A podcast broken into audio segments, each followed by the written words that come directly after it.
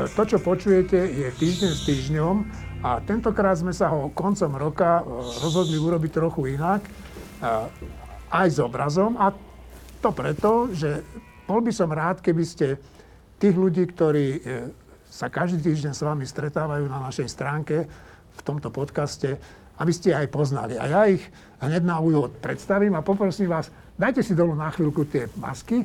To je Marina, Štefana Hríba poznáte, ten si nemusí, Juraj Petrovič, Šimon Jeseniak a Martin Mojžiš.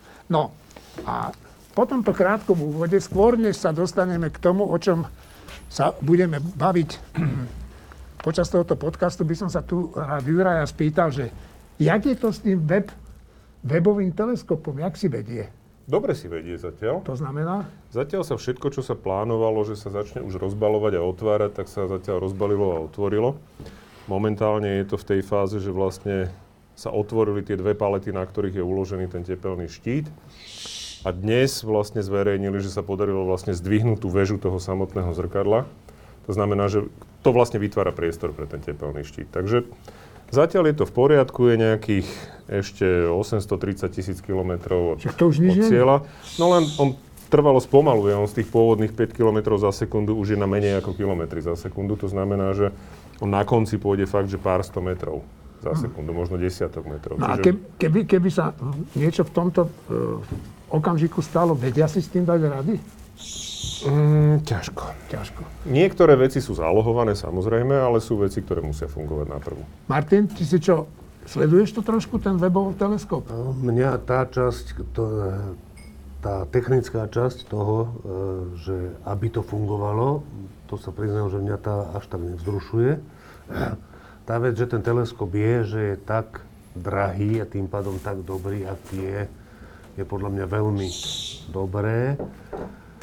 Pretože v posledných desaťročiach akože veľké objavy vo fyzike sa mi zdá, že prichádzajú e, z astronómie, kozmológie, teórie relativity všeobecnej vo veľa väčšej miere než z častoťovej fyziky napríklad, hej, kde bol objav Higgsa ako jedna veľká vec, ale nie prevratná, očakávaná. To objav gravitačných vln je podľa mňa oveľa oveľa významnejší objav, najmä kvôli tomu, že aké možnosti to otvára do budúcnosti. A ten web má potenciál priniesť nové veci, najmä má potenciál priniesť neočakávané veci. Čiže ja som úplne rád, že sa to deje a tá nesmierne dôležitá časť, že či sa šesťuholníky rozbalujú správne a rozvíjajú správne a usporiadajú správne, priznám sa, že mňa vzrušuje menej. Štefan, ty dosť často si robieval, aj občas robíš stále také e, tie, e, rozhovory pod lampou s rôznymi vedcami. Tak ty to ako vnímaš? E, my sme mali aj dokonca jednu lampu čisto o Hubbleovom teleskope pred rokmi. Neviem, či aj Martin si tam tuším aj bol, alebo ty, si tam bol, neviem, kto tam bol, ale bolo to čisto o tom. A e, vtedy som sa dozvedel, a aj mimo toho som sa dozvedel, že ten Hubbleov teleskop je, je vtedy ešte veľmi drahá vec, ale že je úplne že strašne dôležitá vec na to, aby sme všelijaké veci zistili o tom, v akom svete žijeme. A ak je pravda, že tento web je ešte, ja neviem, rádovo, že 10 krát e, silnejší alebo niečo také, no tak už sa teším na lampu, keď budeme hovoriť o tom, že čo všetko sme sa cez ten web e, dozvedeli a myslím, že e, samotná tá samotná tá ambícia, že dozvedieť sa niečo o čo najbližšie k počiatku vesmíru je úplne že fascinujúca pre mňa. Veľa, veľa vám sme mali o tom, že ako vznikol vesmír s Grigarom a tak, ale to boli predpokladám, vedomosti odvodené z čoho? Z matematiky, z fyziky a z takých vecí? Nie, nie aj z pozorovaní. Aj z pozorovaní, ale to, tieto sú oveľa, budú oveľa presnejšie, alebo hĺbšie, ten, alebo niečo ten, také? Ten web, čo je pre divákov, ktorí slovo web poznajú ako www, tak tento web je názov toho teleskopu s dvojitým B aj s dvojitým V. A tak ten webov teleskop ja si myslím, že jeho hlavný očakávaný prínos, najzaujímavejší bude neočakávaný prínos, ak nejaký bude. Hlavný očakávaný prínos je nie až tak pozorovanie ranných štát, štádií vesmíru, ale vzniku prvých hviezd. To znamená, že teda pozorovanie hviezd, ktoré sú, uh, ktoré sú krátko po svojom vzniku, lebo také hviezdy, ako vznikali krátko po Big Bangu, môžu vznikať aj dnes a charakteristiky tých hviezd a tak ďalej priamo pozorované, tie ešte nemáme. Čiže ja si myslím, že tá hlavná časť tej misie nie je pozorovanie úplne prvých štádí vesmíru, tam je stále neprekonateľná e, to kozmické pozaďové žiarenie, ako neprekonateľný zdroj informácií, ale otázky prvých hviezd, to znamená prvej generácie hviezd a jak tie hviezdy uh, vyzerali, fungovali, o tom mať experimentálne dáta. To, čiže, je, to je ten cieľ podstatný, ja si myslím. Čiže môže vzniknúť také očakávanie milné, že, že týmto, alebo ešte ďalšej generácie teleskopom, nakoniec sa pozrieme aj na samotný Big Bang, tak to, to sa nestane nikdy, lebo e, neviem koľko miliónov rokov, neviem koľko, E, bol vesmír natoľko hustý a natoľko nepriehľadný, že tam sa nenahliadne žiadnym teleskopom. Tak? Dobre hovorím? No to, čo je viditeľné, to, čo je viditeľné ako cez elektromagnetické teleskopy, čo sú všetky okrem, no. okrem tých gravitačných vln, okrem tých detektorov gravitačných vln, tak uh, oni vidia až to svetlo, ktoré uh, sa k nám dostane. A to je prvé to, kedy sa oddelilo, oddelilo svetlo od nabitých častíc. To znamená, že... A to bolo? Uh, ja si nepamätám ten, ten, ten časový údaj. Teda z hľadiska dĺžky trvania vesmíru, čo je 13, neviem koľko miliard, to je krátky, krátky Ale z hľadiska čas. nášho chápania je to veľa. Z hľadiska nášho po, podstatné veci sa udiali počas prvých troch minút no. vesmíru tie, tie najzákladnejšie. Neuvidíme, ale môžeme mať o nich informácie z toho, ako ten vesmír dnes vyzerá. Ale že týmto webom to neuvidíme. Nie, nie, nie, nie, nie. Čiže toto očakávanie by sme mali asi rozptýliť, že týmto alebo iným teleskopom uvidíme samotný Big Bang, tak to, to neuvidíme. Ale tak ako Hubble teleskop, tak aj tento teleskop si myslím z toho, čo mi fyzici a všelijakí ľudia rozprávali, že v skutočnosti najzaujímavejšie budú tie neočakávané objavy. Ak nejaké budú. Očakávané, a tie zatiaľ vždy boli nejaké. Tak si myslím, že teda na čo sa ja teším je, že neočakávané objavy vo vesmíre. Dobre, no, tak uh, chcete niekto k tomu ešte? Nie. No. Ja ešte možno, že na no. otázku, že či zlacnie chlieb kvôli tomu, tak nie, nezlacnie. Nezlacnie chlieb. To je taká bežná otázka v tejto No dobre, tak... Ja to doplním, že nebude ani drahší. Dobre, a ja teda sa spýtam, a že na čo je nám to vštevo všetko dobré vedieť, že jak tie hviezdy vznikali. Ja to fakt nepotrebujem vedieť. Na čo je to dobré? No, neviem, či to nepotrebuješ vedieť. E, to je otázka v skutočnosti, že kde sme sa to ocitli a kto sme. Lebo to je tá, to nie je otázka, že či mm, prvé hviezdy vznikli pred 300, teda 300 miliónov rokov po Big Bangu alebo skôr, a či najprv vznikali čierne diery alebo hviezdy, alebo naopak. To sú také čiastkové otázky, ale celý, celé toto je súčasťou snahy ľudí spoznať pravdu o tom, kto sme a kde sme sa to ocitli. Čiže e, nemôžeme z toho vynechať nejakú časť, lebo že tá nás nezaujíma. Ona nás možno na chvíľu nezaujíma, ale potom zistíme, že nás veľmi zaujíma, lebo to súvisí s tým, napríklad, z čoho sme my zložení. E, Marina, potom Juraj, dobre? Ja celkovo tieto otázky, oni zaznievajú často v súvislosti s vesmírnym výskupom, že na čo to je, je to drahé, čo z toho my máme, oplatí sa to. A ono sa to vždy oplatí podľa mňa, pretože sama vášeň po poznaní ženie ľudstvo dopredu a umožňuje nám riešiť problémy, ktoré ešte ani nevieme, že máme, ale raz ich možno vyriešime prostredníctvom poznatkov získaných aj z vesmírneho výskumu. Ako sa to v priebehu vesmírneho výskumu aj už deje a dialo. Čiže čo nie je zjavné, že čo z toho máme, vôbec neznamená, že zajtra, o týždeň, o 50 rokov to nebude úplne užitočné. Vždy je to užitočné. Martin? Okrem toho, ešte, okrem toho to je aj v skutočnosti ja si myslím, že chleba bude lacnejší, jednoduše povedané, kvôli tomu, lebo Neskôr. už len to, že teraz bežne používame mobily alebo satelitné televízie pozeráme, tak ako je možné, že to používame a že to pozeráme? Prečo používame pojem satelitná televízia. E, ako vieme, keď ideme do zahraničia alebo aj tu, e, sa orientovať cez Google Maps? alebo cez všelijaké veci. Ako to všetko, z čoho to všetko je, tak prekvapujúco pre mnohých ľudí je to, že z výskumu vesmíru. Martin? Som chcela a... povedať na Martina vtedy, že áno, bude, len inými spôsobmi, ako si to ľudia dobre, predstavujú. Dobre, možno, že, možno, že bude, som, som rád. Ja celkové, celkové, vždy, keď niekto položí túto otázku, tak ja pociťujem taký, taký záchvat radosti, že aj takí blbci ako ty môžu nahlas klásť otázky. Že to je, že to je v skvelom svete žijeme. Jednu vec sme nepovedali, ktorá je úplne dôležitá v súvislosti s tým webovým teleskopom, že jedna z vecí očakávaných, to znamená, že časť toho výskumu bude zameraná tým smerom, je zistiť, či nejaké planéty mimo slnečnú sústavu, ktoré majú tie charakteristiky, že sa domnievame, že sú v takej vzdialenosti od, od vhodnej hviezdy, že by tam mohol byť život, že či zloženie atmosféry tých planét nasvedčuje tomu, že tam ten život je.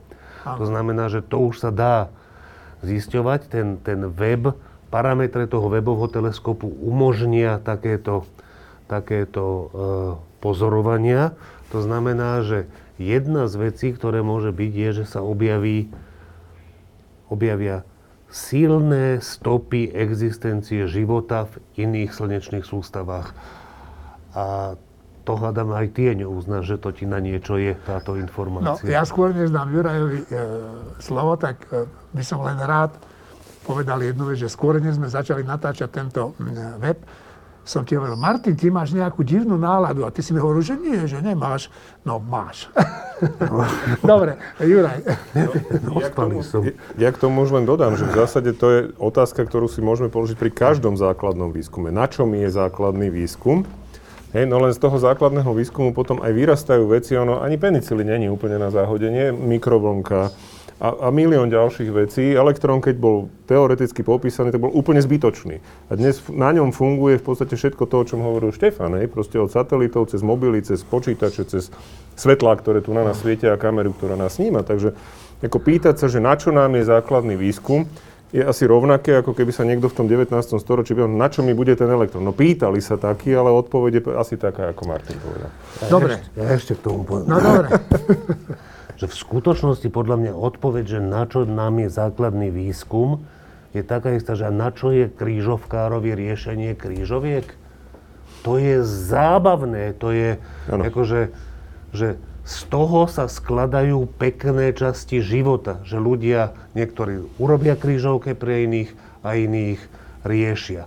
A existujú aj zábavnejšie veci na riešenie, ako sú krížovky menej ľudí, než je krížovkárov, má na to, aby riešilo tie záhady, ale je to strašne zaujímavé a aj to, čo tí, na čo tí ľudia prídu, keď to dokážu zdeliť iným ľuďom. A potom je tam taká, potom sú ľudia, ktorí týchto pochopia, ďalší, ktorí pochopia týchto a nakoniec, sa, nakoniec, nakoniec všetci vieme o tomto svete, máme oveľa jasnejšiu predstavu, že v akom svete to žijeme. A vo väčšine prípadov to prináša uspokojenie, že rozumiem tomu, v akom svete žijem. Nie znepokojenie, ale uspokojenie.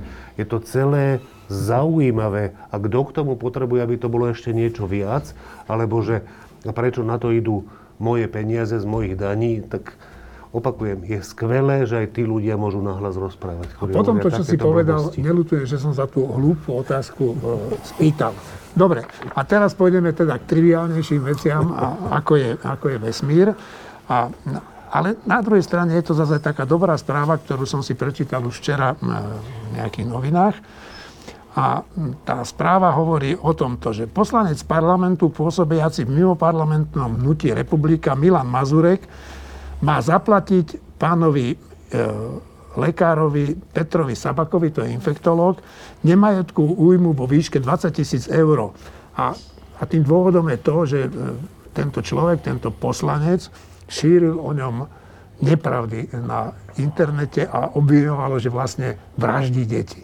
No, dostal 20 tisíc eur pokutu, on sa mieni na to odvolať a čo ja viem čo. Ale pre mňa je to dobrá správa, aj keď som na tom webe čítal od ľudí, ktorých si vážim, že až taká dobrá správa to nemusí byť, že vlastne trestáme za niečo, čo je také, že, že pochybné na trestanie. No, ne Juraj. Ja si nemyslím, že je to pochybné, Pretože jedna vec je vyjadriť názor, povedať, že ja neviem, že vakcíny nefungujú alebo že COVID neexistuje. Tam by som ja videl, že to je problém. Ale keď niekto hovorí o niekom inom, že vraždí deti alebo že proste je platený nejakou neviem kým, nejakou konšpiračnou skupinou, ktorá sa tu snaží neviem čo ovládnuť celý svet alebo minimálne Slovensko, tak to už je osobný útok voči niekomu. Ak je verejný, tak ja myslím, že úplne v poriadku, keď ten človek, ak sa preukáže, že teda hovorí klamstva a nepravdy, aby za to minimálne zaplatil. Akože to je podľa mňa že úplne v poriadku. A je to dôležitý signál preto, pretože takýchto klamstiev je v tom slovenskom verejnom, nielen slovenskom, ale v slovenskom verejnom priestore strašne veľa. No ale veľa ľudí si zase môže povedať, že chudák Mazurek takto no, tento štát ničí, likviduje, veď oni to aj tak na tých sieťach tí fašisti prezentujú. Marina ono aj v spoločnostiach, ktoré si o mnoho viacej ešte cenia slobodu slova, ako si ju ceníme my, aj tam existuje také niečo ako postihovanie za urážku nadstí, za ohováranie, za šírenie nepravdivých skutočností o niekom. Čiže toto by som zahrnula tam. Ja s tým nemám žiadny problém. Nemôžem predsa prísť a povedať verejne o niekom, že ja neviem, túto suseda po večeroch e, mieša otravu na myši a potom to roznáša po štvrti ľuďom. Veď to je niečo podobné. Keby som to povedala, takú lož, tak by ma pokojne mohli zažalovať. Čiže to absolútne, toto patrí podľa mňa absolútne nie pod ochranu nejakej slobody slova. Šimon? Asi je to dobrá správa, že túto pokutu dostal pred niekoľkými týždňami, alebo už mesiacmi dostal pokutu iný myšlienkovo blízky človek Milanovi Mazdurukovi a to vydavateľ e, takého plátku Zemavek. On dostal pokutu 4 tisíc eur, lebo šíril nepravdy o poslancovi Janovi Levoslavovi Benčíkovi zo začiatku tá retorika e, Rostasa bola, že on to nezaplatí, lebo je politický väzeň. Včera to zaplatil, alebo ano, predvčerom. Lebo hovoril, to... že radšej pôjde do väzenia. No, tak ale zistil, že asi do toho väzenia až tak nechce ísť, takže tú pokutu zaplatil. Retorika Milana Mazureka bude, bude identická, že sa ho snaží umlčať, že bude politický väzeň, že je štátom perzekulovaný a podobne nakoniec tú pokutu zaplatí, možno, že sa odvolá, ale na tom, na tom súde, súde prehrá. No, jeho problém je, že on vlastne e, nebude môcť byť poslancom. Ak zaplatí pokutu, môže byť poslancom. Ano. A ja si myslím, že to je dôvod, prečo Rostaš zaplatil tú pokutu. Pretože keď zaplatíš pokutu, tak ten trest je, sa považuje v podstate za, za nielen vykonaný, ale aj za, za vymaz, vymazaný. Hej. No, on keby išiel do toho väzenia, tak v tom momente má záznam v registri a pokiaľ by bol napríklad Mazurek tak, že by išiel do toho väzenia, tak vtedy príde o mandát.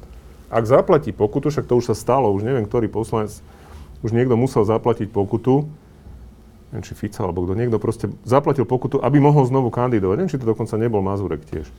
Šimon chcel reagovať a po, potom Martin. zabiješ ma, mne ušla myšlienka. Nevadí, tak Martin. Martin po... Ja som rád, že je taký rozsudok, aj keď to zároveň znamená, že pre istotu ja nemôžem povedať nič z toho, čo si o Milanovi Mazurekovi myslím. Že nebolo by to publikovateľné, hej? Publikovateľné by to bolo, ale celkom by som potom mal očakávať pokutu v zhruba rovnakej výške. Ale tam je istý rozdiel, lebo vyjadriť názor na Milana Mazureka, ktorý ale nie je nepravdivý, ale je kritický alebo až vulgárny, je, je normálne, je tolerovateľné, nie je postihovateľné, takže myslím si, že ano, smelo môže ísť do toho. Môj, vlast, môj vlastný odhad mi hovorí, že moje najmiernejšie názory na Milana Mazureka nie sú v kategórii... v kategórii... verejne činná osoba musí zniesť oveľa viac ako povedzme Peter Sabaka, ktorý nie je verejne Opakujem, to, čo si ja o ňom myslím, Ale... sa nemá hovoriť nahlas a veľmi. No ako poznám Martina, tak e, on sa nevyhráža, asi sa veľmi nemýli. Štefan, ty si čo myslíš o tom? No, e, to sú dve rôzne veci. E, jedna je ľudia, ktorí sú verejne činní, alebo podľa mňa aj novinári, lebo keď som o tom rozmýšľal, tak za tých 30 rokov, čo ja som novinár, tak množstvo vyjadrení na moju adresu bolo takých, že akože mohol by som ísť na súd s tým. Od Mečiarovcov, že som platený Šorošom a že pôsobím proti Slovenskej republike, aby zanikla alebo niečo také, až po Jana Čarnogórského, ktorý sa e, chytil na tú, na tú, keď ma sledovali pred voľbami, tak na tú blbosť, že sme pripravovali v kaviarni prevrat.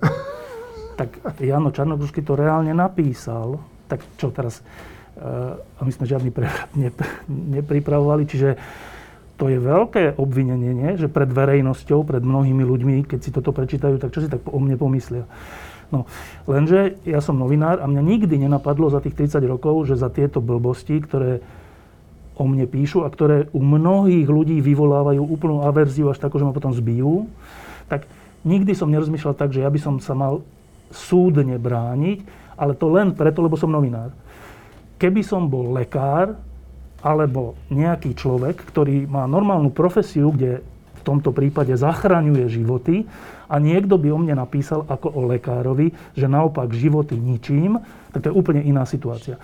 Čiže e, ja som rád, že Peter Sabaka, ktorý bol nedávno pod lampou a ktorý je úplne milý a fajn človek, e, že tú žalobu dal, lebo na takýchto ľudí, ktorí sú v takýchto profesiách, sa nesmie v normálnej spoločnosti hovoriť také veci.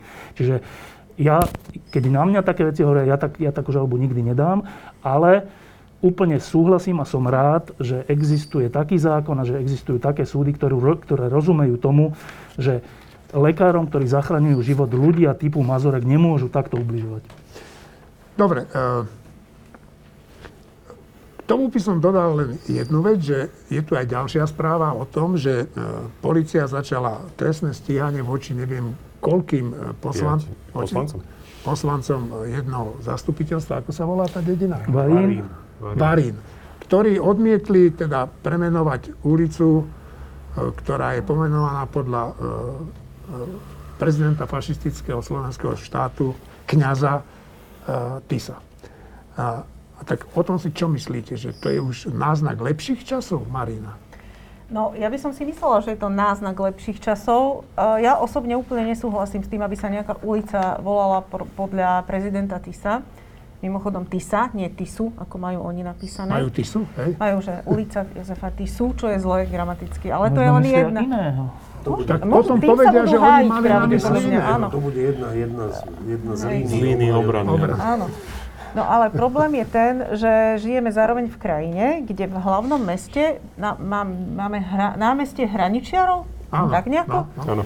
To je pohraničná stráž, to je u mňa akože komando smrti. Možno, že nie každý, kto v tom komande bol, sa previnil tým, že niekomu vzal život, ale oni všetci boli na to cvičení, aby ubohým civilistom, ktorí sa len pokúšali dostať do slobodnejšieho sveta, tie životy brali. A aj to robili, robili to brutálnym spôsobom, ako sme ako sa ukázalo. Ako Však sa to nedaleko od námestia hraničiarov roztrhali psi jedného Nemca. Doslova, mladého. Koniec, už v 80 rokoch, nie že v 50 A neposkytli mu pomoc a nechali ho fakticky vykrvácať. Čiže akože mm. neskutočné. A tu máme, toto je krajina, kde toto námestie môže byť ďalej takto pomenované a nič sa nedie. Je to krajina, kde sú stovky pomníkov, na ktorých je červená hviezda. Je to krajina, kde mm, je za postriekanie Byľakovho pomníka trest, Pritom ten pomník by mal byť zdemolovaný, pretože je to pomník predstaviteľa zločinného režimu. Je to krajina, kde ja som minule išla domov e, a okolo stanice, u nás pri stanici Malej, je taký partizán, ktorého tam postavili komunisti na miesto Štefánika, ktorého odpratali. Bola tam veľká krásna socha Štefánika, odpratali ju, dali partizána nejakého. Dobre. A teraz tam pozerám, že čo to tam vidím, svieti tam červená hviezda dole pod ním, svieti normálne a bol to veniec so sviečkami v tvare červenej hviezdy, dali to tam nejakí miestni komouši. Čo je možno nejaká, že marginálna bunka, ale oni si tam chudne, kľudne chodia klas vence. Ja si myslím, že krajina, kde sa toto deje, by sa mala vysporiadať aj s dedičstvom slovenského štátu, aj s dedičstvom komunizmu a budeme v poriadku. Dám slovo Šimonovi, aby nestratil e, myšlienku a potom sa Juraj hlási. Len aby diváci rozumeli hneď od začiatku asi 5 alebo 6 krát som absolvoval pochod Vrba a Veclera. Čokoľvek s fašizmom a nacizmom je odporné. Je to, je to zverský režim. Ale nemám dojem, že toto je úplne ideálna cesta rovno obviniť poslancov obce z trestného činu. Neviem, ak je to tak zákonne, tak možno. Ale nemám dojem, že toto je, toto je správna taktika, lebo to je de facto trestný čin, alebo návrh na začatie trestného konania, trestného činu za hlasovanie obci, čo sa mi zdá... Za nehlasovanie. Za nehlasovanie, čo sa mi zdá veľmi náhrane. Asi 10 metrov od nás je taký obchodný dom, kde si bez problémov kúpiš zapalovač s Čegevarom, ktorý osobne perzekuoval a strieľal, strieľal ľudí. A to je úplne v poriadku predávať zapalovače s Čegevarom trička Trička. s Mao Tse-tungom, chodiť na nich po verejnosti, to je úplne tolerované a všeobecne akceptované. Tak to je pre mňa úplne perfidné.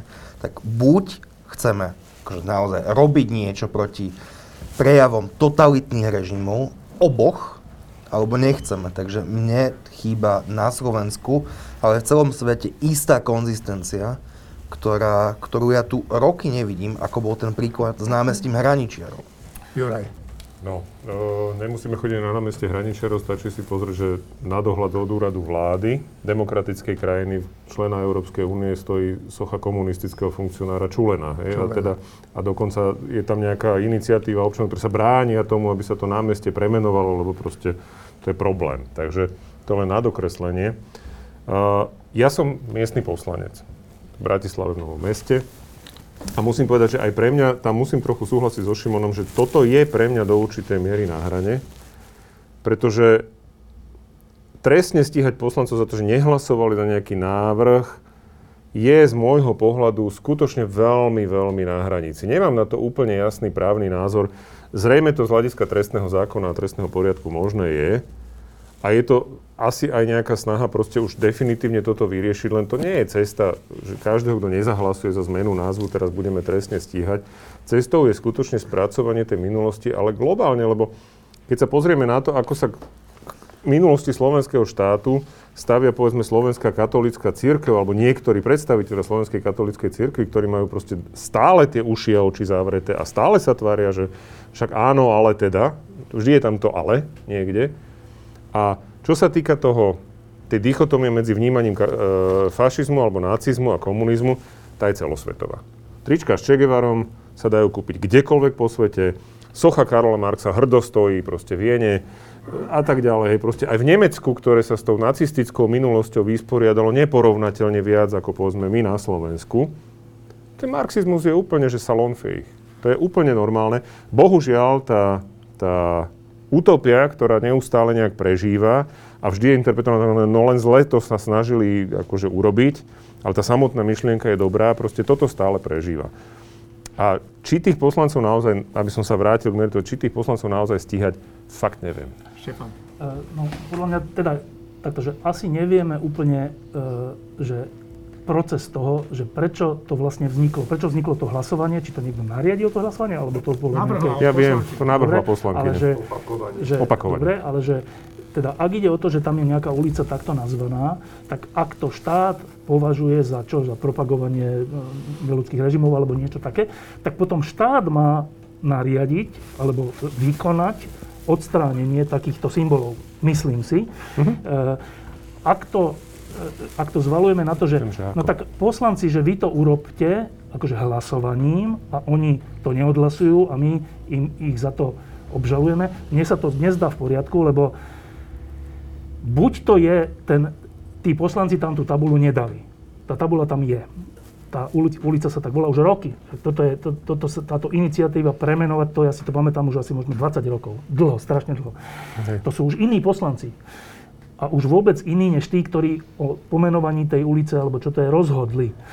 Čiže podľa mňa už len z takého triviálneho, vec, triviálneho dôvodu, že ty hlasuješ slobodne, tak ty nemôžeš byť, potom to není hlasovanie, keď ty si povinný nejak hlasovať a keď nie, tak ťa zatvoria. Potom to není hlasovanie. No, ty si povinný ako poslanec dodržiavať ústavu a zákony. To To, znamená, poriadku. musíš rešpektovať aj ten trestný zákon, ktorý hovorí o propagácii Dobre, zloč- No, ale ty zločineckých to režimov. nepropaguješ tým, Ale- že nehlasuješ. Uh, je to také aj, aj opomenutím alebo nekonaním, ty môžeš porušiť zákon, nie len konaním. Ale Neviem, iná, tak tam, na, prvý, na prvý pohľad sa mi to zdá Ale- akože úplne prílišná snaha v dobrej veci, ale s tým súhlasím. podľa mňa takto sa to nemá robiť, tak nech štát zakročí a nech, nech tú tabulu odstráni, keď to považuje za rozpore s ústavou a zákonmi. A to sa aj dá, lebo k tomu len doplním, jak sa tu o tom rozprávame, mne napadla taká vec, že predsa existuje aj, aj netrestná agenda prokuratúry.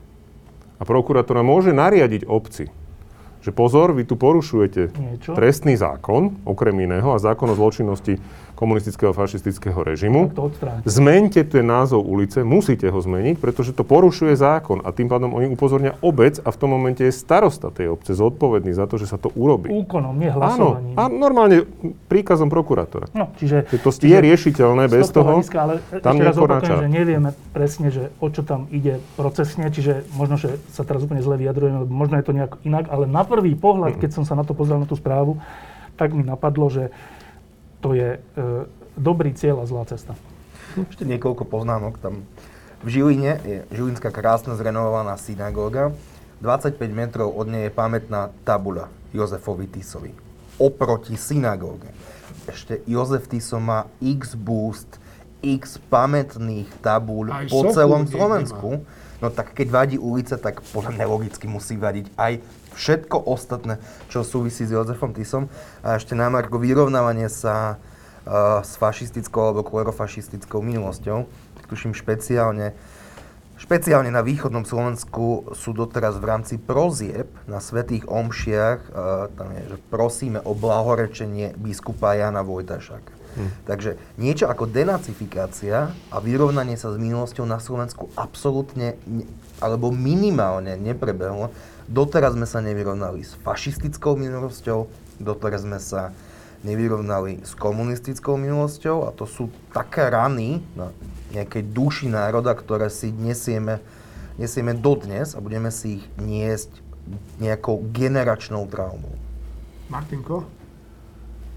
Ja napriek tomu, že súhlasím so všetkým, čo tu bolo povedané, že to je na hrane a že e, pravdepodobne sa to e, malo riešiť iným spôsobom, čo tu hovoril Juraj so Štefanom, napriek tomu úplne súhlasím a vítam s tým, čo tá NAKA urobila. E, Ja si myslím, že to, čo vravel Štefan, že tam môžu byť nejaké veci, o ktorých my nevieme. Môže, môžu byť záznamy z tých, z tých debát pred tým hlasovaním, v ktorých ich vyjadrenia naplňali trestný čin a tak ďalej. Všeli, čo tam môže byť.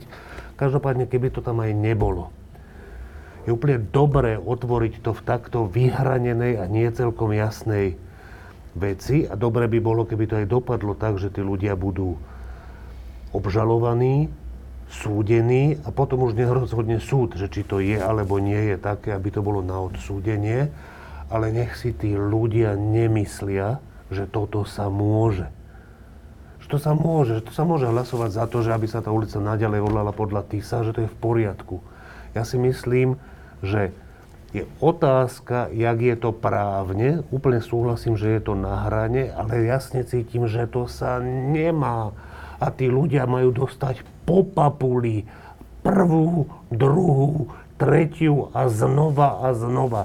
A pritom sa môžu čítať mená židovských obetí. Ja by som tých ľudí mlátil a mlátil. Toto je oveľa kultúrnejšie, čo robíme a držím palce tej náka, aby, z toho nevyšla ako babrák. Ja si myslím, že z toho vyjde ako babrák a to aj kvôli tomu, že my sme právoplatne odsudili Ľuboša Lorenza a Petra Kalmusa za pomaľovanie pamätníku alebo Za Vasíla zahnútie. Biľaka, ktorá tam doteraz stojí a jediný, koho sme za to boli schopní odsúdiť, sú títo dvaja ľudia. Ale po- Takže to je stav, ktorý to je- momentálne tu je. No, Šimon, Tu je také áno, súdnictvo, aké tu je súdnictvo, to znamená, že strašne veľa závisí od konkrétneho súdcu a konkrétneho súdu, ktorý to dostane. V tejto krajine sa nedá robiť na základe rozhodnutia jedného súdu nejaké rozumné, plauzibilné predpoklady o tom, ako rozhodne iný súd. Toto nie je konzistentné súdnictvo v tejto krajine. To znamená, že toto je pravda, je to absolútny škandál. Jeden z ďalších, o to viac si myslím, že majú byť vysielané signály, že počkaj, počkaj, počkaj, tu máme taký zákon o propagácii hnutí smerujúcich e, k obmedzeniu slobod, či je, neviem, ľudských práv. No, no, no, no, no. A ten zákon platí pre nacistov aj pre komunistov. To je dobré mať tieto príklady jeden za druhým. Samozrejme, že treba postupne premenúvať námestia hraničiarov, odstraňovať sochy, akože dať štátne vyznamenanie e, Petrovi Kalmusovi a Lubošovi Lorencovi ako, za to, čo urobili a nie ich ocuji. Akože, ale akože druhý krok potrebuje, aby bol prvý krok, až potom sa stane druhým. Potom potrebuje tie tretí krok, tie prvé dva a tak ďalej. A toto je podľa mňa výborný krok. No, v tomto ja nesúhlasím, lebo, lebo aj e, ľudí, ktorí konajú podľa nás nesprávne, alebo dokonca aj neludsky, e, že reakcia na to nesmie byť znova nesprávna a neludská, ale musí byť zákonná. Čiže, čiže teraz, keď ľudia Martina počúvali, tak si myslieť, že mohli myslieť, že vyzýva k násilnému riešeniu, že treba ich byť. No tak Martin to určite tak nemyslí, Nie. to len tak hovorí, ale aby nedošlo k tomu omilu, tak ja hovorím, že my si naozaj nemyslíme, že, že treba riešiť násilné veci iným násilím alebo nezákonné veci inými nezákonnými vecami. To je ten spor, iba to je ten spor.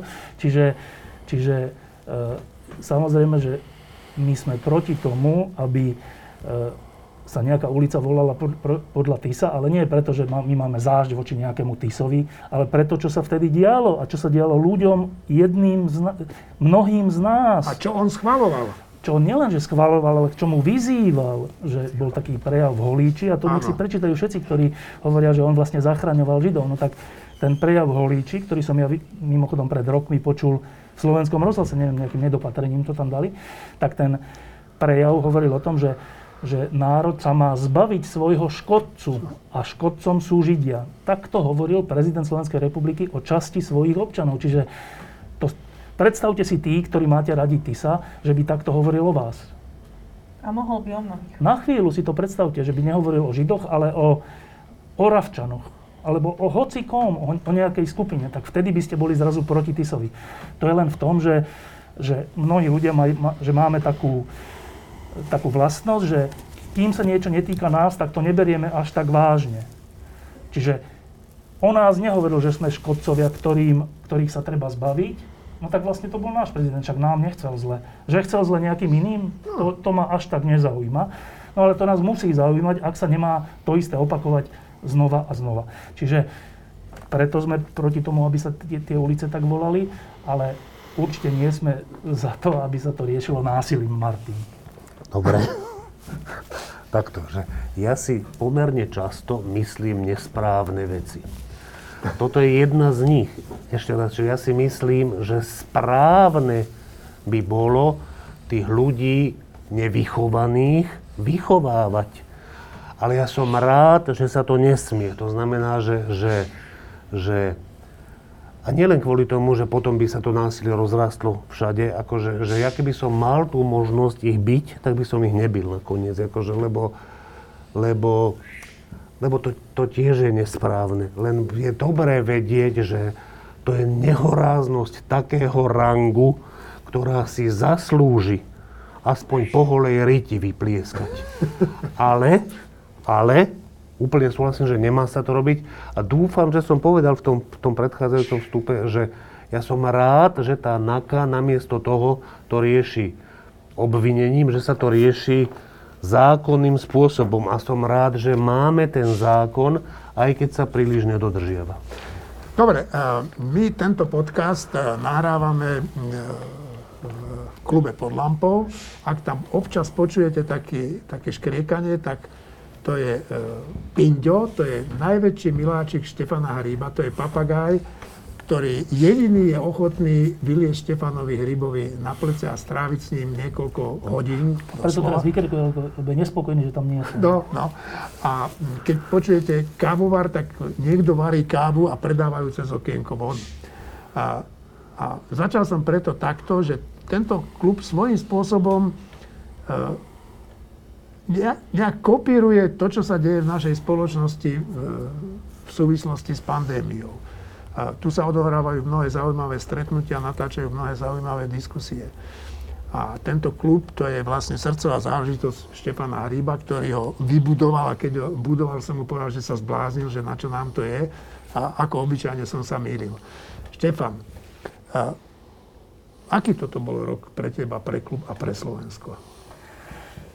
Tak bol to úplne že ťažký rok. E, jednak bola druhá vlna, kde zomrelo veľmi veľa ľudí, čo čo samo o sebe, že keď zomrie 12 tisíc ľudí na nejakú pandémiu, na čo sme dlhé, dlhé, dlhé generácie neboli zvyknutí, tak to samo o sebe je, že veľmi smutná správa o roku a teraz skončí ten rok ďalšou vlnou, kde znova zomierajú 50-100 ľudí denne a ešte zrejme to bude nejaký čas pokračovať kvôli novému variantu a, a, a znova teda budú mnohí ľudia smutní, lebo im zomrú blízki ľudia.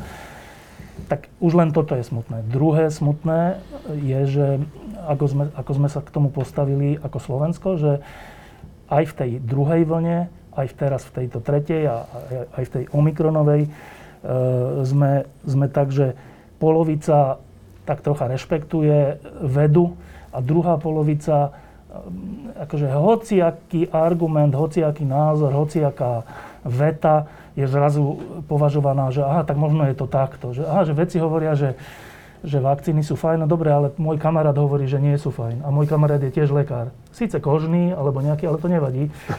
Tak toto je v normálnej situácii, situácii také trocha, že komické. Ale v tejto situácii, keď ide naozaj o životy, a konkrétne o životy tých ľudí, ktorí toto hovoria, je to strašné. Že vlastne som sa s tým doteraz nevyrovnal, že s tým stavom, že ľudia, ktorí toto hovoria, na to zomierajú. To je vlastne, to je vlastne strašné, že dobre, tak človek by mohol povedať, že však to je ich chyba. Však dobre, tak nech sa nezaočkujú a potom na to zomrú. Ale to je v skutočnosti smutné, že pozeráš sa na tých ľudí, keď toto hovoria, vedomí si toho, že on a jeho, on, ona a ich rodiny sú v tej chvíli na živote ohrození tým, čo hovoria. To je, že, no, a toto bolo, že celý rok. Tretia celoročná taká ťažká vec bola, že dokonca časť politikov, v tomto prípade celá opozícia, toto podporovala. Pričom sa to týka v najväčšej miere ich voličov. Tak to je taká nejaká znova, že tak človek by si mohol povedať, že no však, lebo oni sú takí, robia to preto, aby, aby nestratili percenta, lebo vedia, že polka Slovenska je proti vakcínám, tak aj oni budú, aby tú polku Slovenska mali ako svojich voličov. Však je to pravda. Ale, ale, ale znova, že trocha sa tak ľudsky na to pozrieť, že ten Fico, Pellegrini a tí ďalší, že keď toto hovoria a pritom vedia, že to tak nie je, však vedia, že tie vakcíny sú účinné, vedia, že 80% ľudí v nemocniciach sú neočkovaní, vedia to. A napriek tomu to hovoria, že to je smutné poznanie, že ako niektorí ľudia sa na nich hnevajú, ale pre mňa je to, že smutné, že, že, že kde sme to dospeli, že kvôli bodom, kvôli politickým percentám sa tu najpopulárnejší lídry e, akože utiekajú k tomu, že hovoria veci, ktoré ich vlastných voličov ohrozujú na živote. Že to je, to bolo hrozne smutné poznanie tohto roka, že, že veľká časť verejného života a verejne činných ľudí na Slovensku kľudne toto vlastným ľuďom urobí. Tretia, posledná vec, posledná taká ťažká vec tohto roka bola, že tá alternatíva, teda tí, ktorí v 2020 vyhrali voľby, našťastie, že nevyhral znova Fico a nepokračoval unesený štát, tak tak tá ťažká vec tohto roka bola, že sa úplne potvrdilo definitívne, že oni majú dobrý úmysel, čo sa týka porazenia uneseného štátu a, a nejakého porazenia korupcie, ale ukázalo sa tento rok úplne, že vypuklo, že keď máš len toto, tak ty v skutočnosti tej republike škodíš. Čo je úplne, že zase, niektorí sa na to hnevajú, ale mne, pre mňa je to, že smutná vec, že totižto, ja sa na tých ľudí z Olano a z takýchto ľudí, ktorí sa cez voľby dostali, že mali veľký úspech a dostali sa do parlamentu, do funkcií a do ministerských funkcií a do premiérských funkcií, tak ja sa na nich nepozerám s hnevom, ja sa na nich pozerám v skutočnosti s, tak, s takou lútosťou, že, lebo oni sa dostali do situácie, že cez voľby sa dostali do neuveriteľných funkcií, na ktoré ale nemajú predpoklady. Ale to není ich chyba, že, že, keď, že lebo voľby sú také, že ty môžeš kandidovať, však ty nejdeš kandidovať za ministra, ty ideš kandidovať za svoju stranu alebo za svoje hnutie. No lenže tak vyhrali, tak veľa percent dostali, nie vlastnou vinou, ale akože rozhodnutím mnoho, mnoho, mnoho, mnoho ľudí, že dostali na starosti veci, na ktoré nemajú kompetenciu. Tak to je, to je nešťastie. To je pre nich nešťastie. Že, aj pre nás. No, aj pre nás, ale teraz hovorím o nich, že to, je, to není, že ich zlá vôľa. To je, že u niektorých je aj zlá vôľa, alebo nemajú seba e, reflexiu v zmysle, že aha, na toto nemám, tak na to sa nehlásim. Ale pre väčšinu z nich je to úplne nešťastie, že e, to je ako, že vyhráš voľby a teraz by ti povedali kto, novinárovi, že tak budeš teraz šéfom jadrovej elektrárne Mochovce. Ja by som to bral. No nie, ale že naozaj, že a ty to teda zoberieš, lebo taká je funkcia, takto funguje v demokracii. To je nešťastie, že ty sa budeš snažiť zo všetkých síl tú jadrovú elektráreň dobre riadiť, ale nemáš na to ani vzdelanie, ani predpoklady, ani kompetenciu, ani osobnostnú výbavu. Čiže táto vec je, je, je tiež veľmi smutná, táto štvrtá vec roka 2021, že, e, že tí, ktorí nahradili to, čo bolo, muselo byť nahradené, a ak by nebolo, tak by sme nestáli za to, sa vôbec nazývať, že Slovenská republika a vôbec to, že Ján a Martina boli zavraždení, tak ak by napriek tomu v tých voľbách vyhrali tí istí, tak to by bol koniec. To by bolo, že koniec. Tak našťastie ten koniec nenastal, ale tieto nezamýšľané dôsledky toho víťazstva iných tento rok mňa úplne že zaboleli. Ja som robil e, včera, e, v stredu, rozhovor s pani Ivetou Radičovou a ona okrem iných mnohých vecí povedala jednu vetu, a tá veta znela tak, že e, Igor Matovič, e, ja to parafrázujem, e, robí všetko preto, aby naháňal svojich voličov do Ficovej náruče. Nechtiac teda. Nechtiac. Marina. Určite s tým súhlasím. Určite. Pravdepodobne si to neuvedomuje, ale aj keby si to uvedomoval, ona si nemôže konať inak. Ja si myslím.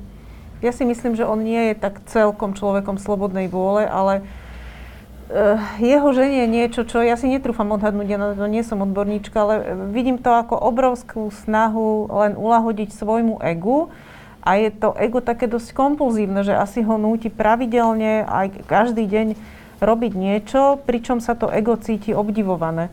A môže to byť úplná hlúposť, len ego musí mať pocit, že je hodná obdivu. Hm? A ako sa to prejavuje? No, napríklad? Napríklad posledné, akože to je naozaj, že každotýždenná To je vec. stále niečo. Že človek si aj tak, boli teraz sviatky, tak človek si aj tak akože myslí, že teraz je trocha kľudu. A zrazu medzi sviatkami hneď je, neviem čo, No. teatri a hneď je, že Kolíková okupuje ministerstvo a bola za prezidentkou, aby urobila úradnícku vládu a nás dala preč. A neviem čo. A, no a teraz a na to musia teraz koaliční partneri reagovať a povedať, že počkajte, ale my sme túto vec už vyriešili, že to, to, prečo sa k tomu vraciame, veď všetci sme akceptovali daný stav, to ešte aj Kolár povie, že sme, že sme akceptovali.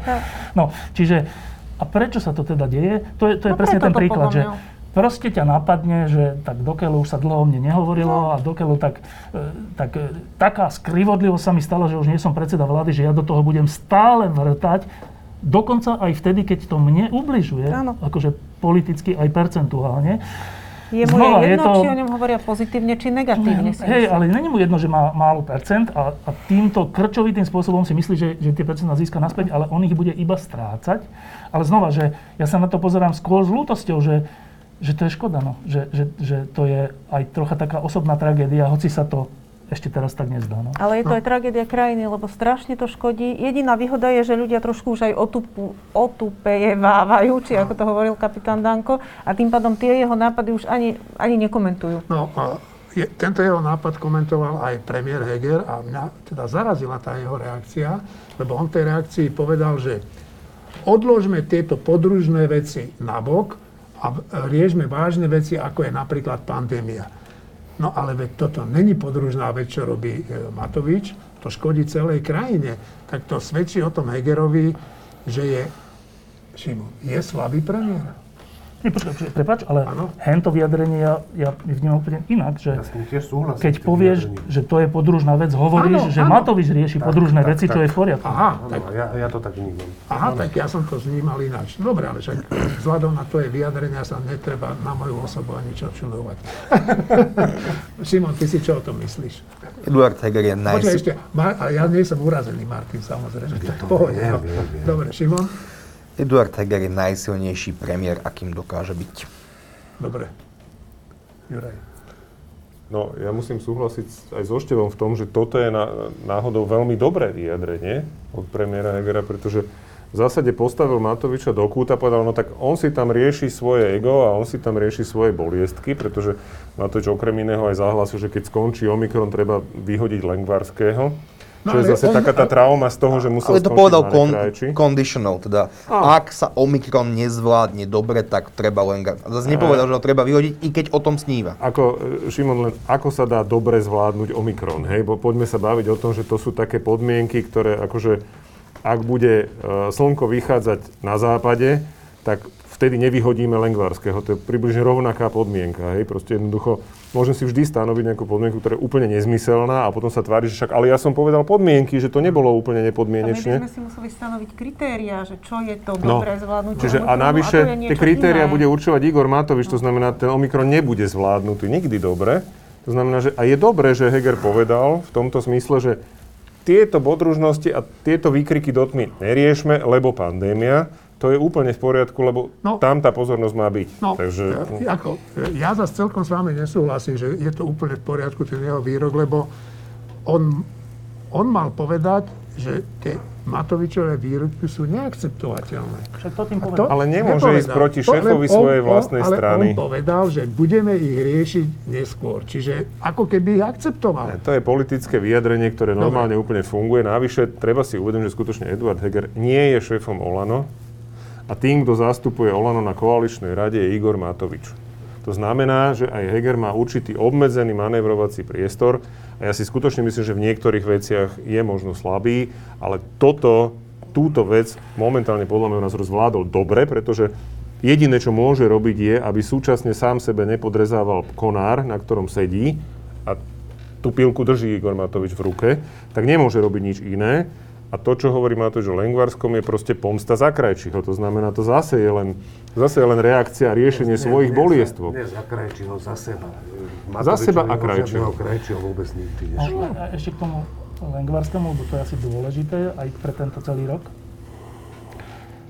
Minister zdravotníctva Lengvarský e, je ľuďmi, s ktorými som, so, so všetkými ľuďmi, ktorými som sa rozprával v zdravotníckom sektore, alebo ľuďmi, ktorí sa o to zaujímajú a troška o tom vedia, tak ani jeden, ani jeden nepovedal, že by bol Lengvarský horší minister ako Krajčí. Presne naopak, všetci hovorili, že je výrazne lepší. Pri všetkých chybách, ale že výrazne lepší. A teraz, myslím, že to vníma aj verejnosť, že aj, aj tie tlačovky sú iné, aj, aj nejaké také pôsobenie je iné. A dokonca v tomto znova, že znova, že predseda vlády Heger hovorí opakovane, že šéfom, čo sa týka pandémie, minister zdravotníctva a čo on povie, tak to bude. Čo je úplná zmena, to je úplná zmena oproti tomu, keď to bolo za Matoviča, lebo vtedy Krajči hovoril to, čo mu Matovič povedal a keď mal nejaký iný názor, tak sa nepresadil. Viď druhá vlna a lockdown.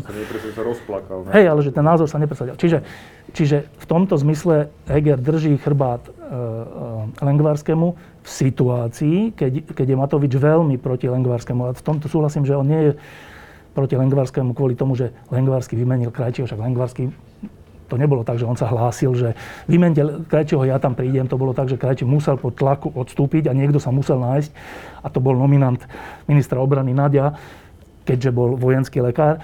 Čiže on s tým, Lengvarsky s tým v skutočnosti nič nemá, že sa stal ministrom zdravotníctva v zmysle, že by išiel proti Matovičovi, však on nešiel proti Matovičovi. To neznamená, že nezabráni, to Hej, ale že- aby to vnímal inak. ale to neberie kvôli Krajčimu, ale kvôli sebe, lebo, lebo on prestal byť v tej situácii predsedom vlády a každá, všetko, čo potom nastalo, je už vlastne zlé, lebo už to není pod jeho vedením, ale e, teraz, lebo to, to bude asi, teda aspoň z tých vyjadrení, to bude téma prvej polovice roka 2022, že teda čo s ministrom zdravotníctva, alebo vôbec so zdravotníctvom, tak e, a, a teda aj Igor Matovič a pre mňa prekvapujúco aj samotný mini, ex-minister Krajči sa vyjadrujú tak, ako keby oni to robili dobre, tú pandémiu, teda pripomínam 12 tisíc mŕtvych v tom, v tom období. A oni, vrátanie Krajči, hovoria, ako keby Lengvarsky to robí zle. Mne to príde úplne čudné. Nie u Matoviča, ale u Krajčiho mi to príde úplne čudné, aj vzhľadom k tomu, čo o ňom viem, akože zo súkromného života, mne to príde úplne čudné. Ale dobre. Tak podľa mňa v tom prípade ale treba povedať, že fakty, že v, pr- že v druhej vlne za Krajčiho 12 tisíc mŕtvych, keď to chcú na čísla, a teraz je zatiaľ koľko? 4 tisíc? Neviem, ale Myslím, že okolo myslím, 4 tak tisíc. Ale január, február ešte... No však uvidíme. Dobre, ale není to 12 tisíc, keď už dnes hovoria, že to nezvláda. Po druhé, e, kedy sa, e, teda je taká teória, zase to Matovič hovorí, že, že my sme boli na začiatku najlepšie, jedna z najlepšie očkujúcich krajín, v zmysle najrychlejšie, a teraz sme jedna z najpomalších. No tak treba zase povedať fakty, že to bolo v situácii, keď bolo málo vakcín a ľudia, ktorí aj dnes, aj vtedy sú za očkovanie, sa samozrejme všetci hlásili. No. Všetci to chceli. Tí, ktorí, ale tých nebolo 80%, tých bolo toľko, koľko ich bolo. 40. Keď sa ten, ten bazén, ten púl týchto ľudí, ktorí sa chcú zaočkovať, postupne vyprázdňoval, tak samozrejme sa zmenšovalo aj tempo očkovania, lebo tí ľudia už boli zaočkovaní. A postaviť to tak, že a to je chyba Lengvarského, je úplne, že Blbosť. je to nefér, je to neférová veta. Proste neférová veta. Ďalej, e, ja som tu mal nedávno, e, hore v štúdiu sme mali Tomáša Salaja, ktorý mal na starosti očkovanie v Bratislavskom kraji, kde zaočkovali teda 300 tisíc dávok dali. A som sa opýtal, že ako to je s tým, s tým tempom očkovania, respektíve kedy, kedy boli tie, tie body, keď sa očkovanie spochybnilo a ľudia začali o tom akože pochybovať a tak. A on mi povedal úplne jasne, že to bolo pri Sputniku. Že, to bolo, že oni to tak vnímali pri tom očkovaní. Že to bolo pri Sputniku, keď okrem iného Matovič a ďalší začali hovoriť, že no ale však tá Astra je neúplne vieme dobrá. Svoje, vieme svoje. Vieme svoje a tak. A toto keď povieš v situácii, keď sa len Astrou ale očkovalo, tak vlastne spochybníš pred celým národom samotné očkovanie. To už či, či Astru alebo neastru, ale samotné očkovanie. Čiže keď hovorí, že e, keď bývalý predseda vlády hovorí, že, že minister Lengvarsky nezvláda očkovanie, lebo vtedy sme boli rýchli a teraz sme pomalí, je to úplne nefér argument nielen preto, čo som hovoril predtým, ale aj preto, to, že to spochybnenie spôsobil Igor Matovič a, a e, Maroš, e, teda, e, Marek. Marek Maroš Krajči, zo Slovana, pardon, Marek Krajči a Jarčuška, ktorí stáli na tom košickom či akom letisku a vtedy, aj tým sporom s Baťovou, a vtedy nastalo to, že veľa ľudí, ktorí by sa aj ináč dali zaočkovať, sa zaočkovať nedali. To mi hovoria ľudia zo zdravotníctva. To nie, že novinári si tak vymýšľajú. Čiže len upozorňujem, že ten spor, ktorý nás teraz čaká, bude vedený, že úplne lživými argumentami, že je to presne naopak. Je to presne naopak, ako hovorí Igor Matovič a aj, žiaľ, Marek Krajčí aj čo sa týka tempa očkovania, aj čo sa týka, týka toho, kto to spôsobil, aj čo sa týka toho, že nebola kampaň, viď Matovič neuvoľnil dlhé týždne Odmietal. peniaze na tú kampaň. No, čiže a jeho lotéria, a jeho 500 eur, a 600 eur, a potom 300 eur, a 200 eur.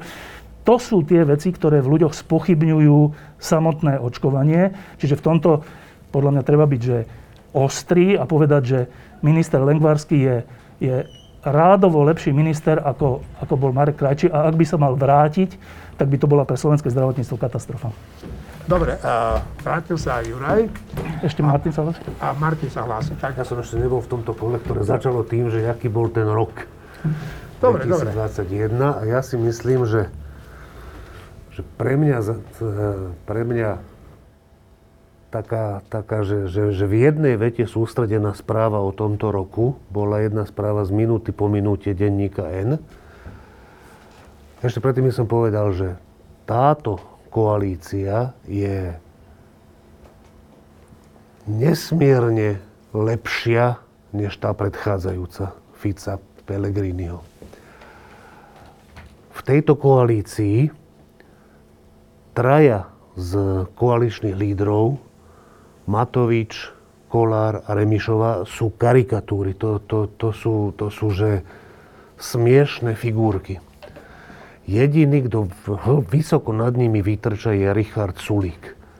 Ale Richard Sulík v skutočnosti je že úplne tragická postava. To je, že to, to je tá, to je, tá správa je o ňom. Tá správa je taká z toho denníka N, že výrobca vodíkových autobusov na Slovensku vyrobil doteraz jeden kus a zákazníkov je Sloven- zákazníkom je slovenský pavilon na Expo v Dubaji. To je Richard Sulík. Proste to je, akože on prezentuje túto krajinu jedným jediným vodíkovým autobusom tu vyrobeným.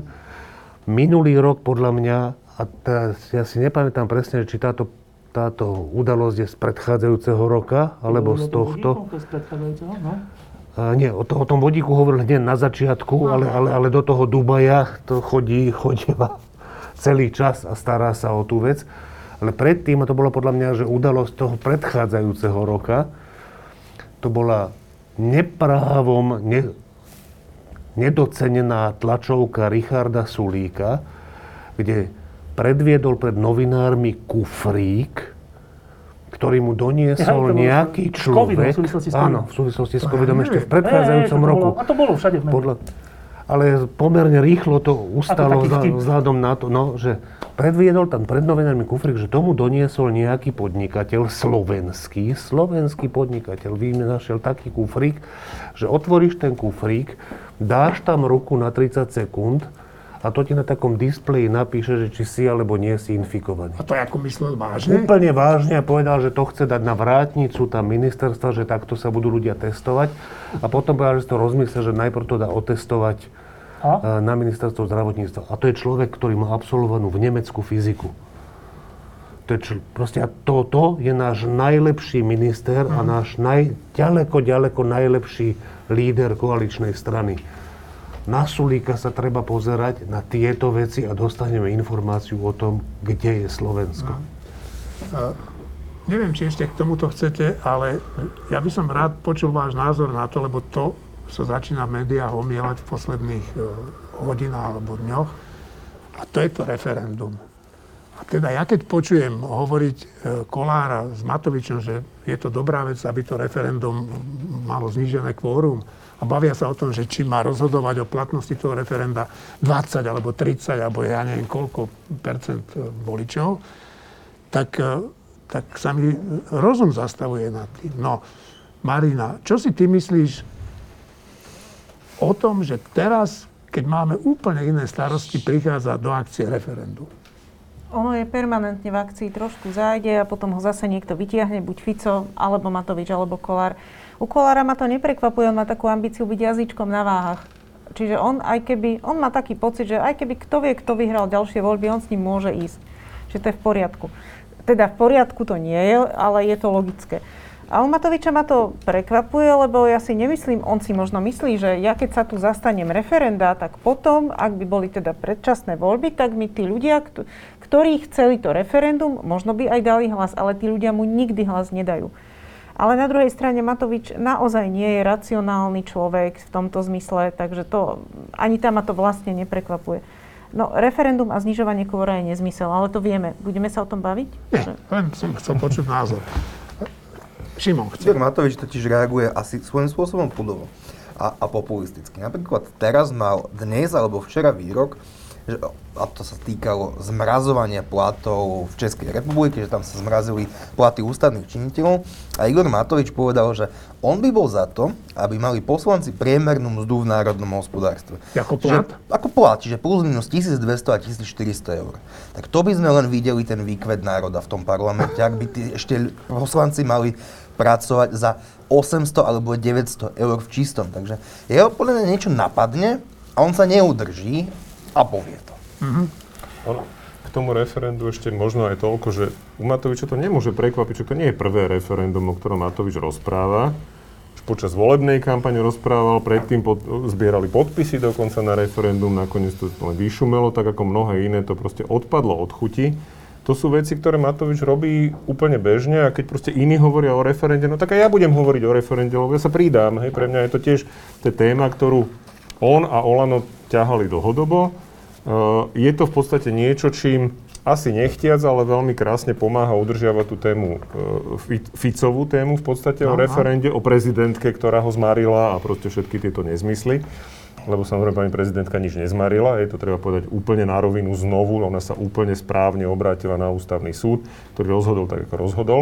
To znamená, že to je len téma, kde je to také zvláštne sledovať proste ako koaliční politici pomáhajú opozícii v jej politickej práci, v krajín, normálnych krajinách, kde funguje nejaká normálna politická reprezentácia, sa toto väčšinou nedeje. Ale teda my sme už asi zvyknutí, že nemáme normálnu politickú reprezentáciu, takže je bežné, že koaliční politici pomáhajú opozičným držať ich témy pri živote. Takže pre mňa je toto hlavne symbol toho, že je to populistická téma, je to ako priama demokracia v krajine, ktorá nemá 300-ročnú tradíciu s priamou demokraciou, je čistá katastrofa a jednoducho tá 50-percentná hranica je veľmi dobre zvolená, alebo bráni tomu, aby si tu hoci kto hoci kedy vyhlasoval referenda o hocičom. A jediné referendum, ktoré bolo úspešné, to treba spomenúť, na Slovensku doteraz, ktoré bolo platné a úspešné, bolo referendum o vstupe do Európskej únie. Štefan. Veľmi tesne. Tesne, tesne, o percento tuším. Áno, áno. No, k samotnému referendu.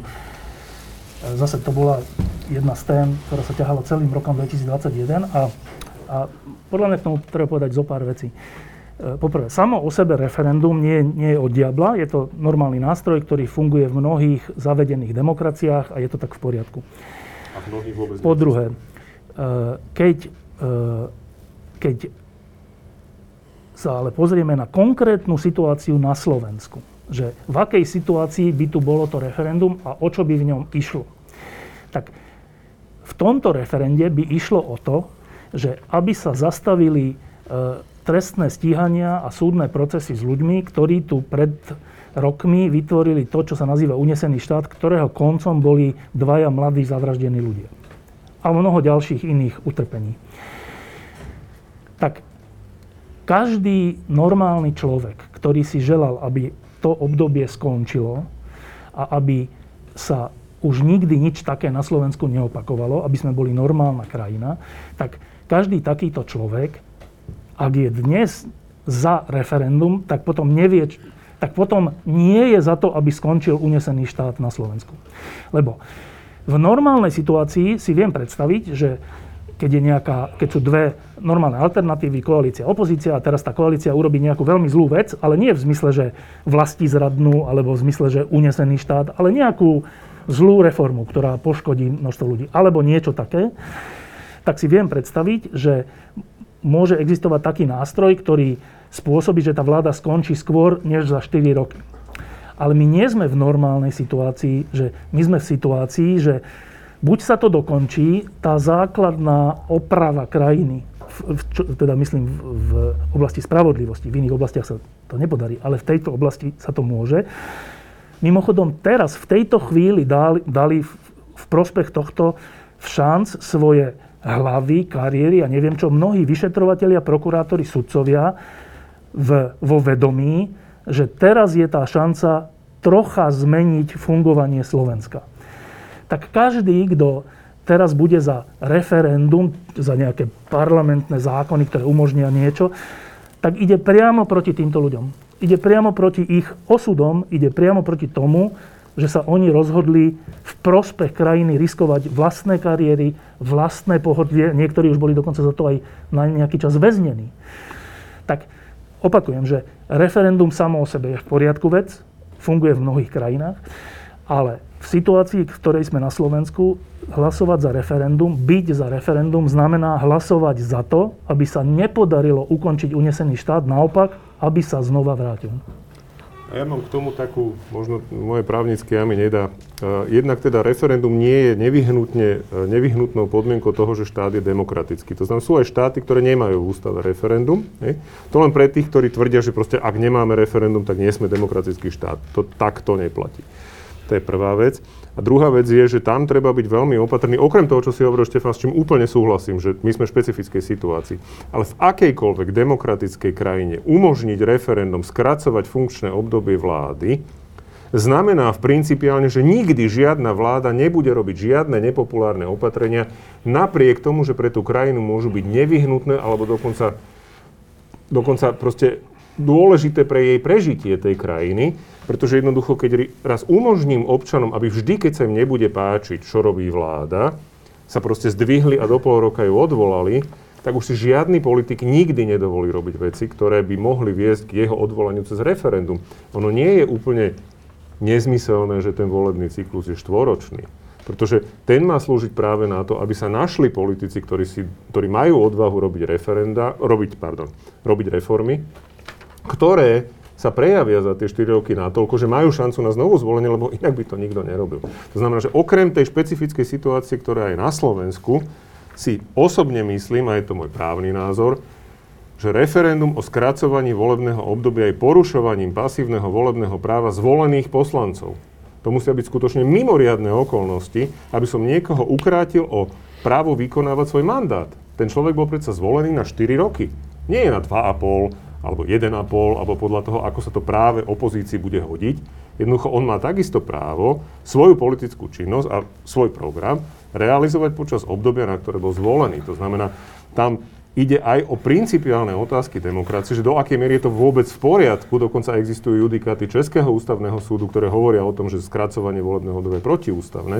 Navyše, ak vláda robí veci, ktoré sú proste v rozpore s želaním občanov a teda aj nejakých poslancov, ktorí proste sú v parlamente, tak vždy existuje možnosť vysloviť vláde nedôveru. Hej? Vždy existuje možnosť, že proste vláda stratí väčšinu v parlamente a proste môže nejakým spôsobom byť odvolaná. To znamená, aj Slovenská ústava pozná mechanizmy, ako je možné skôr vyhlásiť voľby bez toho, že by sa ústavným zákonom skracovalo volebné obdobie. To znamená, my máme mechanizmy, ako prejaviť nespokojnosť, máme mechanizmy, ako zbaviť vládu moci, bez toho, že by sa vždy muselo konať referendum. A úplne súhlasím s tým, že to, čo sa deje teraz, je snaha Roberta Fica a jeho kumpánov zabezpečiť si beztrestnosť s tým, že policajti, vyšetrovateľia, sudcovia, ktorí sa odhodlali bojovať s uneseným štátom, nebudú mať dosť času toto urobiť. Že stiahnu chvosty. No, keď padne vláda, tak to skončí. Proste jednoducho to tak je. Hej? Tí ľudia si nebudú dovolovať proste ďalej pokračovať, lebo oni nebudú im pôjde o krk. Prosím? Ak by, ak by boli tie predčasné voľby, oni ani nebudú vôbec postavení pred možnosť stiahnuť chvosty. Jasné, oni, jasné. oni ich proste zlikvidujú. Zlik- A ešte jedna, ale zase odvrátená strana, respektíve v tomto zmysle, v nejakom zmysle aj pozitívna správa, je, že ak, ak e, e, lídry Olano a e, sme rodina hovoria, že teda skúsme o tom referende robiť všelijaké diskusie a parlamentné tieto, tak ako, ako poznám tieto hry, tak si myslím, že oni dobre vedia, že referendum by stratili a že nakoniec to bude tak, že, že sa bude o tom hovoriť, hovoriť, ale urobí sa to tak, že to referendum by bolo možné až v čase volieb a tým pádom to nebude mať zmysel a, a budú normálne voľby. Boris Čiže už zase tak je to len hovorí, že- taká hra. Boris Kollár už aj tak hovorí, že to by platilo až pre ďalšie volebné tak, obdobie. Čiže, čiže- to už si dopredu vyhradili, No, že teraz nie. Čiže je to zase taká hra,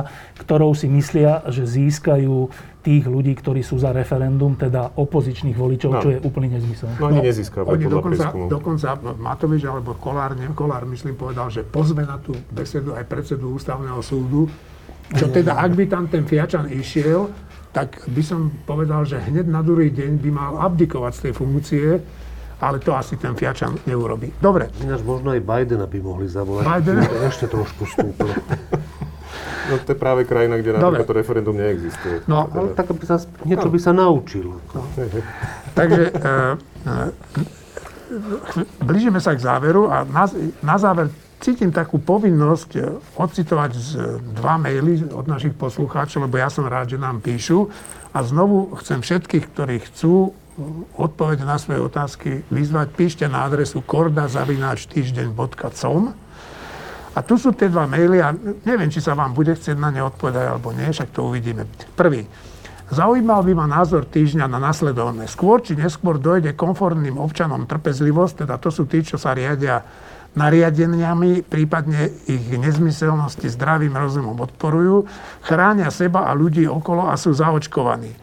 A pokračuje ten mail tak ďalej, že vzrastá napätie a je dosť možné, že týmto ľuďom čoskoro pohár trpezlivosti pretečie. Ako si myslíte vy v týždni, že tá situácia skončí? Myslíte si, že budú protesty zaočkovaných? Spýtam sa kompetentného Šimona Jeseniáka. Myslím, že tí, ktorí sú zaočkovaní, môžu protestovať úplne jednoducho, ako to robím ja. Choďte míňať svoje peniaze do iných krajín. Choďte lyžovať do Rakúska, kde sa najete.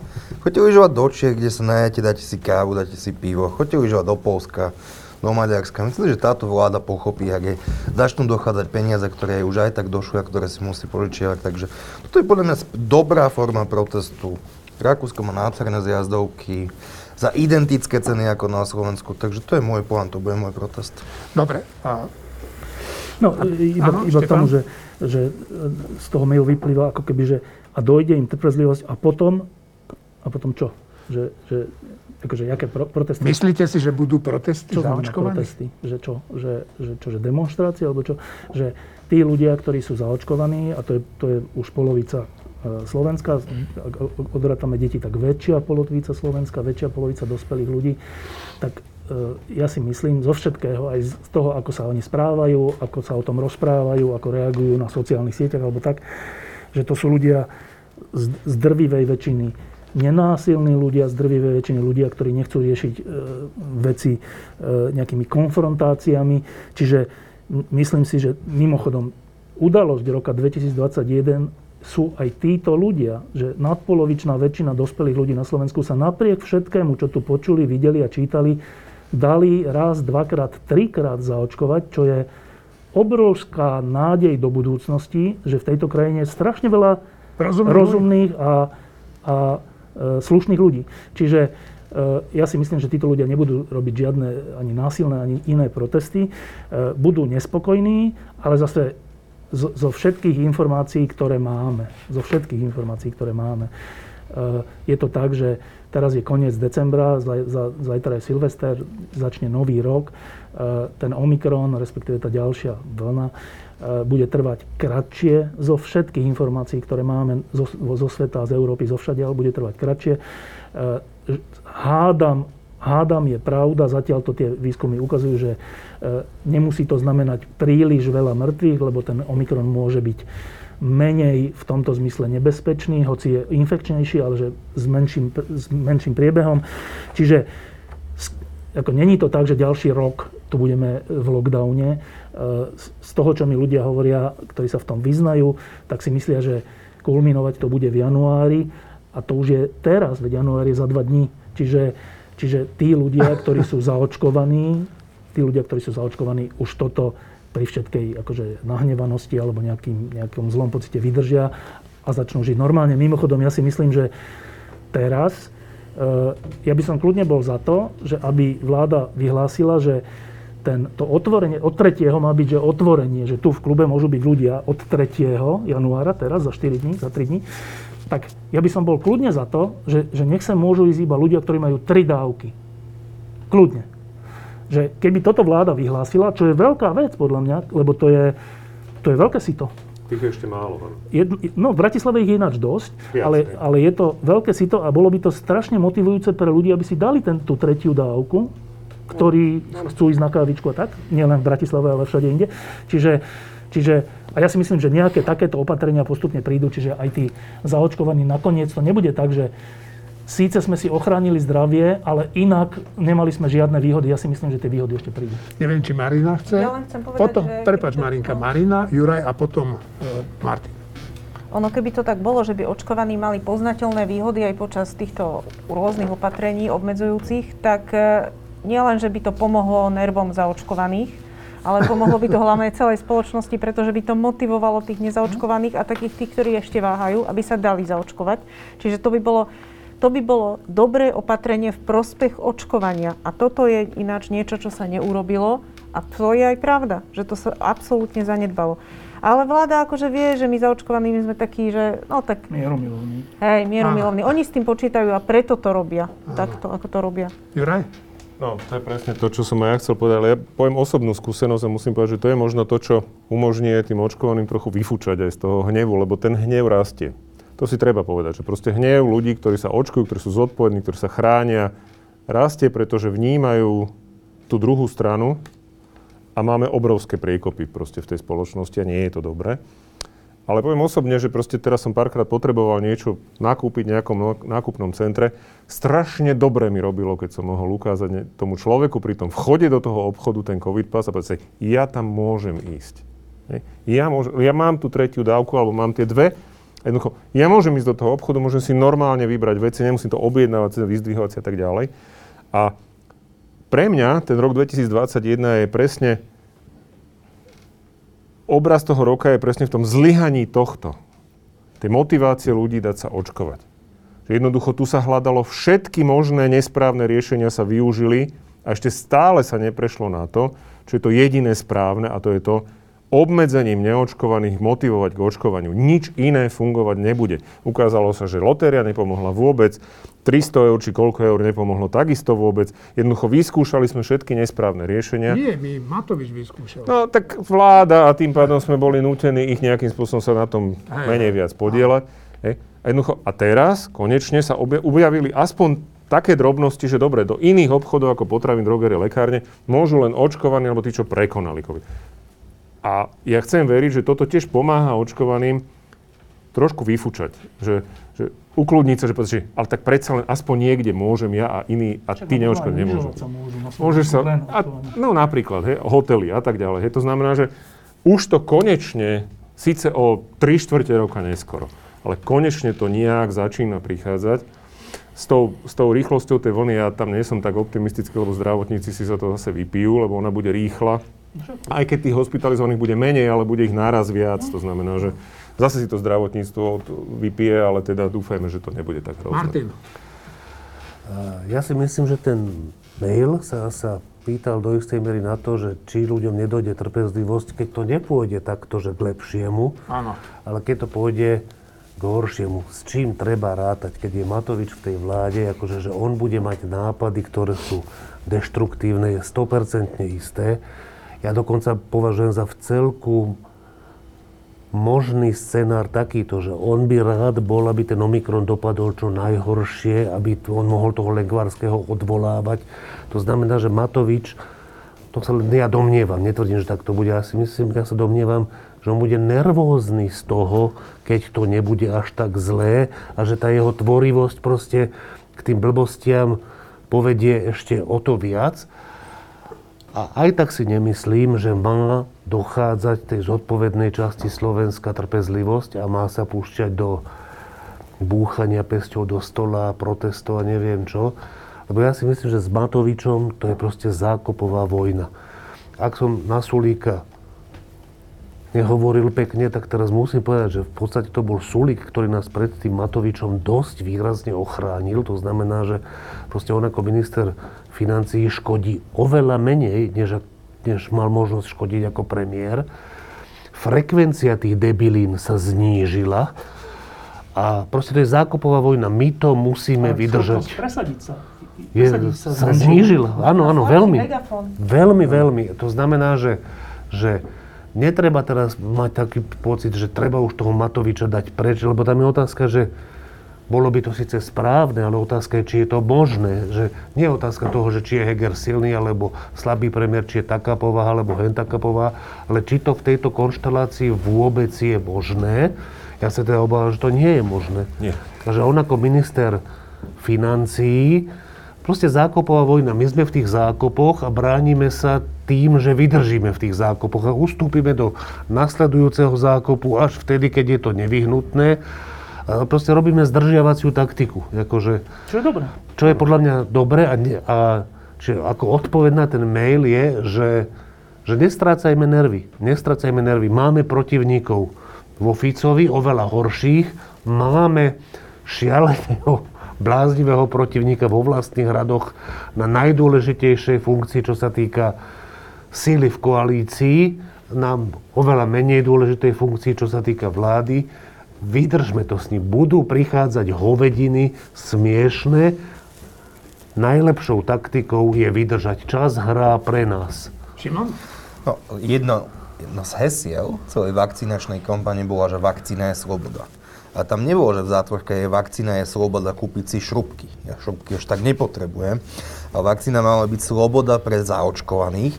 To už treťou dávkou ísť do divadla, do kina a počas Vianoc si môcť dať aspoň kávu vo Vysokých Tatrách som vo Vysokých Tatrách bol, tam nemôžeš stať ani len na terase, nemôžeš stať na terase a prinesú ti občerstvenie v plastových pohároch, tak takto si slobodu nepredstavujem. Je zatvorená ekonomika, ekonomika trpí, trpí gastro, ľudia penia, dochádzajú im peniaze a podľa mňa sa na to asi aj pýta náš čítateľ alebo posluchač, že dokedy to vydržia. Hej, hej. No, tak ja neviem, dokedy podnikatelia vydržia ešte žiť zo vzduchu a z toho, že predajú pár káv a pár pív do plastového poháru. No podľa mňa tie nervy už im dochádzajú a, aj mne. Dobre, tak to bola odpoveď na mail pána Matúša. Priezvisko nebudem hovoriť, neviem, či si to želá.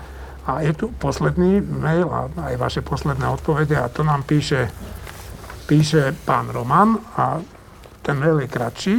Rád by som položil vašej e, relácii tak, takúto otázku. Je podľa vás pre Slovensko horšie, keď je niekto mafián a ukradne pre seba a svoju bandu zo pár miliónov ročne, Alebo je pre Slovensko horšie, keď nám vládnu ľudia, čo minú skoro miliardu eur na plošné testovanie a očkovaciu lotériu. A navyše za dva roky nedajú ani euro pre e, učiteľov. Ďakujem za úprimné odpovede a prvá odpoveď je od teba. No, ja som to už niekoľkokrát povedal. Tá otázka sa vlastne pýta, že či je horší Matovič a jeho vláda, alebo Fico a jeho vláda. Matovič a jeho vláda je veľmi zlá vec. Ficová vláda je rádovo horšia vec. Hlavne ten čitateľ má nepresnosti v číslach. To nie je tak, že za bývalej vlády sa ukradlo milióny a teraz sa rozhádzali miliardy. Za bývalej vlády sa ukradli miliardy a rozhádzali miliardy. Za tejto vlády sa nerozumne použilo 100 miliónov. To je pravda, ale to je úplne iné garde. Že to nie je tak, že vtedy sa trocha kradlo, ale ináč sa dobre vládlo a teraz sa e, zle míňa a zle vládne. Akože takto to naozaj nie je. To je úplne, že falošný optimizmus, čo sa týka minulosti. Tá minulosť bola bola veľmi temná a rádovo horšia ako, ako súčasnosť. A ináč k tomu poviem takúto vec, že e, ľudia, keď nás počúvajú, tak môžu mať pocit, že keď Martin povie, že najlepší z tejto, z tejto koaličných lídrov je Sulík, čo je naozaj pravda, e, ale stále je to, že hrozný líder, lebo kufrík a ďalšie veci a všelijaké výmeny názorov s, s Matovičom, hoci aj tam sa zdržá na svoje pomery, že veľa tak ľudia môžu mať pocit, že no tak to je ale koniec, lebo to znamená, že ešte aj ten najlepší z nich je vlastne najhorší, tak vlastne, Čo? vlastne že čistá depresia. No tak k tomu poviem toto, že e, teraz sa tak často spomína, že ja, aj keby tu bol Mikloš, alebo Zurinda, alebo tá vtedajšia vláda, tak by boli nejaké rozumnejšie reformy a rozumnejší spôsob robenia politiky, čo je ináč trocha pravda. Ale v tom čase, ja som v tom čase bol tiež novinár, a ja som mal že čistú depresiu z toho, kam to smeruje. K smeru to smerovalo. A to preto, že tá, tá teraz tak, akože s, takou, s takým eh, optimizmom spomínaná, alebo s takou lútosťou spomínaná Zorindová a Miklošová vláda, tak v tom čase robila takú, taký spôsob politiky, aj v rámci tej koalície, že v dôsledku zničila reformné strany vrátane vlastnej. Že, že to sa vlastne stalo, že oni zničili SDKU, popri tom, že zničili demokratickú stranu, KDH a ďalších, tak nakoniec zničili aj seba. Však dneska ani neexistuje SDKU, DS existuje úplne iná, KDH je mimo parlamentu a takže. A, a hovorím to preto, že v tom čase som mal pocit, že to je že hrozné, lebo to povedie k dlhým rokom úplne že zlých, antireformných a, a vlád, ktoré budú porušovať zákony a tak. A to sa aj stalo. Ale súčasne hovorím, že v tom čase, a to je tiež pravda, sa udiali jedna z mála vecí za, za, za vôbec od roku 89, kde Slovensko akože vôbec niečo urobilo, také, že hodné zretela. Že, počkajte, čo, čo sme my za posledných 10 rokov urobili hodné zretela? Čo? Ten vodíkový autobus. Vodíkový kufrík a, a celoplošné testovanie, AG testa. To sme my urobili hodné zreteľa. Ale neviem, či takýto zreteľ chceme. No, ale teda hovorím to preto, že aj dnes to, ako sa, to sa iba opakuje. My sme taká krajina, kde sa všetko iba opakuje. Že aj dnes je to tak, že keď sa na to pozeráme, tak do, dojdeme k týmto záverom, že však Sulík je tam najlepšie, ale pritom problematický. Ale znova, za 10 rokov si povieme, že áno, však viedlo to k tomu, že nejakí zlí sa dostali k moci, ale súčasne počas týchto rokov sa aspoň nejaké veci, v tomto prípade v spravodlivosti, urobili také, že sú hodné zretela no, aj v zahraničí.